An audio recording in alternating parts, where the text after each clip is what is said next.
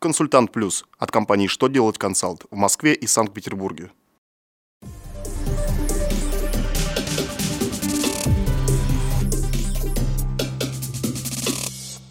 Добрый день! Для вас работает служба информации телеканала «Что делает ТВ» в студии Ольга Тихонова. В этом выпуске вы узнаете, возникает ли у организации налогооблагаемый доход при прощении займа, какие новые права могут получить работники, какие банкноты планирует выпустить Центробанк России в следующем году. Итак, о самом главном по порядку – Как известно, при определении налоговой базы по налогу на прибыль не учитываются доходы в виде имущества и имущественных прав, которые переданы хозяйственному обществу в целях увеличения чистых активов его акционерами или участниками. Это правило применяется и в случае увеличения чистых активов в результате прекращения обязательства хозяйственного общества перед акционерами или участниками.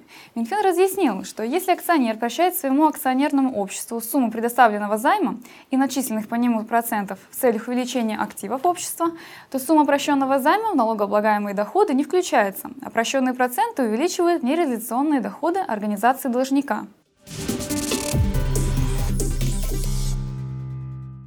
На рассмотрение в Госдуму внесен законопроект об участии работников в управлении организацией работодателем. Это будет новая форма участия работников в непосредственном управлении организацией с правом совещательного голоса в заседаниях коллегиальных органов. Цель нововведения в укреплении социального партнерства. Кроме того, изменения позволят обеспечить справедливость в распределении доходов. Работники станут лучше понимать и основные цели, задачи и стратегию развития компании, в которой они работают. По задумке инициаторов законопроекта, выбирать работников для участия в заседаниях Совета директоров или другого коллегиального органа управления будет первичная профсоюзная организация, единый представительный орган, либо иной представитель или представительный орган работников.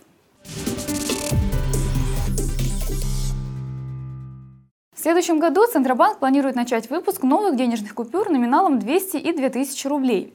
Об этом рассказала глава Центробанка Эльвира Набиулина. По ее сообщению, сейчас значительная часть платежей находится в интервале между сотней и 500 рублями, а также 1 тысячей и 5 тысячами рублей. Внешний вид денег будет определен путем общественного обсуждения в ближайшие несколько месяцев на федеральных каналах. Планируется, что на купюрах по традиции будут изображаться символы регионов России. Это у меня вся информация. Благодарю вас за внимание до новых встреч!